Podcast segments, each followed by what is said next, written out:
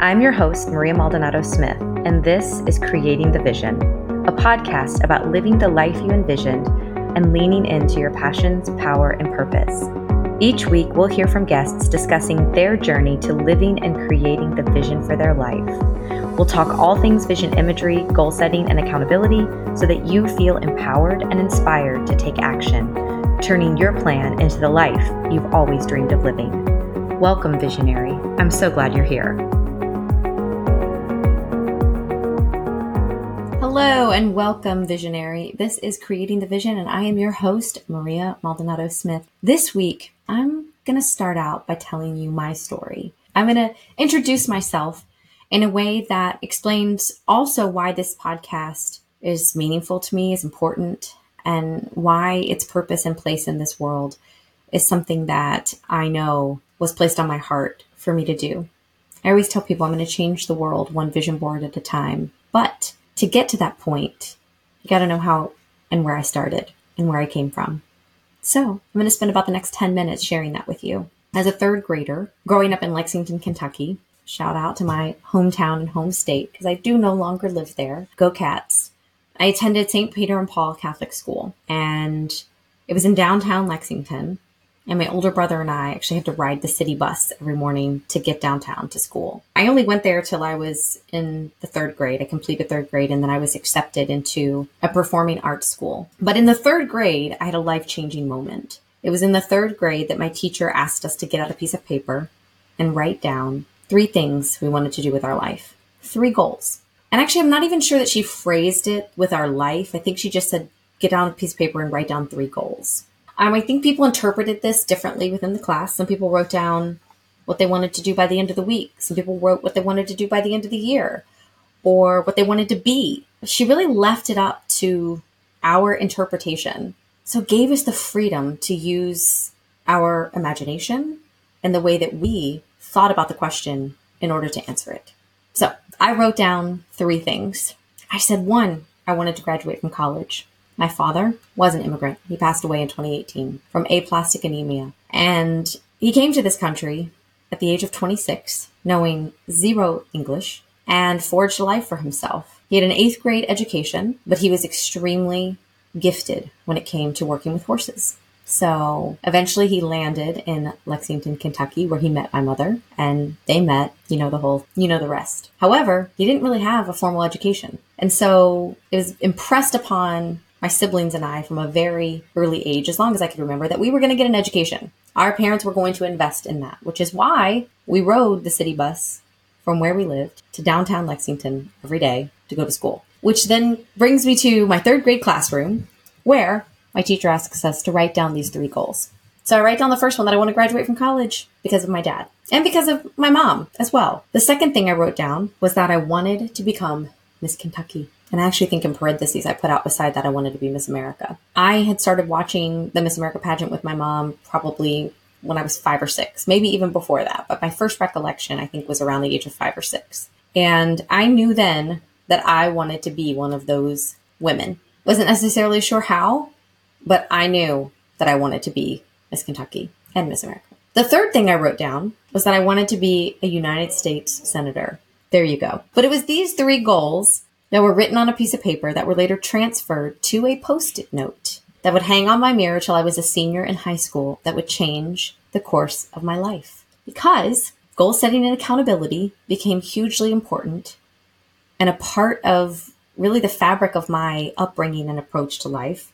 Dreaming big, of course, being absurdly optimistic and positive is just a part of my personality and who I am. And then helping others by using my gifts. These are the things that those three goals helped start for me. So it wasn't just that I wanted to accomplish these goals, but it actually opened me up to so many other opportunities to focus on things that were important to me or that I wanted to do. My involvement in speech and debate, musicals, dance, and my passion for volunteerism assisted me in being accepted to the University of Kentucky on a vocal performance scholarship, which led me to the Miss America organization so that I could chase my dream of being Miss Kentucky. In May of 2004, I graduated from the University of Kentucky with a BA in political science. So repping that potential United States Senator goal. I had a minor, minor in vocal performance and a minor in psychology. So goal number one was complete. I graduated from college. I did the dang thing. I got it done. That post it note showed that I kept that dream and goal at the forefront all those years. The following month, on June 10th, 2004, after four years of competing, I was crowned the first Hispanic Miss Kentucky and won the opportunity to represent my home state at the Miss America pageant 2005. At the current moment, though, I have zero plans to become a United States Senator. If you turn on the TV, if you read anything on social media or online, personal fan of New York Times, if you read any article, you will know why I have no desire to become a United States Senator. None whatsoever.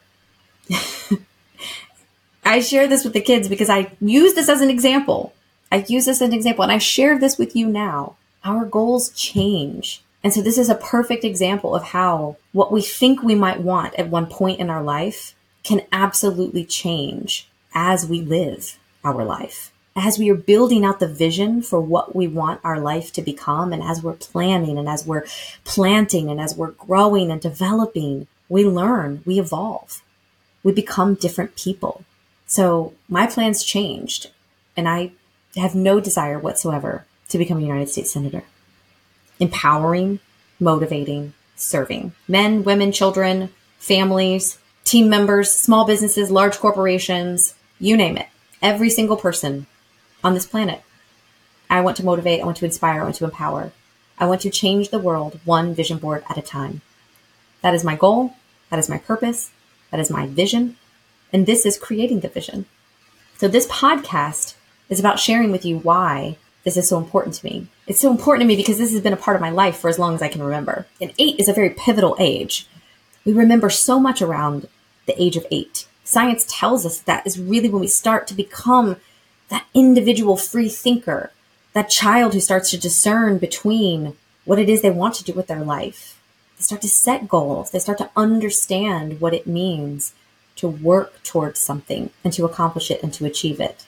So that exercise was phenomenally empowering in my life. And it can be the same for you. If you have children, if you have nieces, nephews, if you work with children, I challenge you to do this exercise with them. Teach them that setting goals is something that is so powerful and empowering because it gives them the ability to write down what it is that they want to do with their life. They might accomplish it within a week, or they could write down goals like mine that take them 10 years, 15 years, and then a changed mind.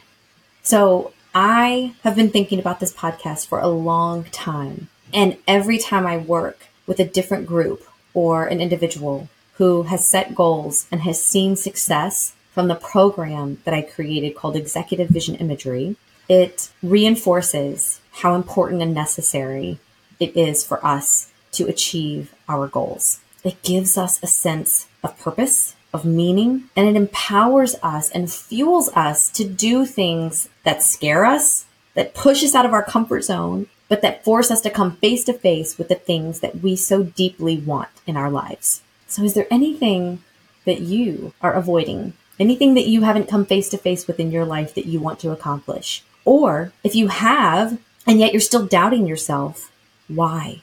We have to come face to face with the things that we want to achieve. And so for me, it was ripping the band aid off of an almost 18 year corporate career that was serving me zero purpose, giving me zero meaning, doing nothing for me, and facing the fear that I had of starting my own business, starting my consulting firm where I now work to build better teams, to build more cohesive environments where people can show up in their personal life, how they show up in their professional life, and vice versa. I help them create the vision for the life that they want, personally, professionally, and then pushing them to do the dang thing. That one goal that always shows up in their mental vision board if they've never made one or that always shows up in their vision board every year that they keep writing down or they keep thinking about, but they never make happen. We all have that goal. So uncovering that is the most amazing moment and experience for me. And I hope it is for them too. There are a lot of things that I want you to get out of this podcast. But if there's any one singular thing that you take away from this episode and every episode to come, it wouldn't be that you go make a vision board although that's amazing, it wouldn't even be that you go write down your goals. There's one single thing that you take away. It's that you admit and realize and know that you are worthy and so worthy that you should never dim your light for anyone else. So much of the goal setting process asks us to dig deep. At least my process does. It asks us to dig deep to figure out who we are at the core of who we want to become. I'm constantly working to improve myself. I'm constantly working to become a better person, to become a better version of me. But I also know and am happy with who I am and am leaning into my most authentic self. And that's what I want for you too.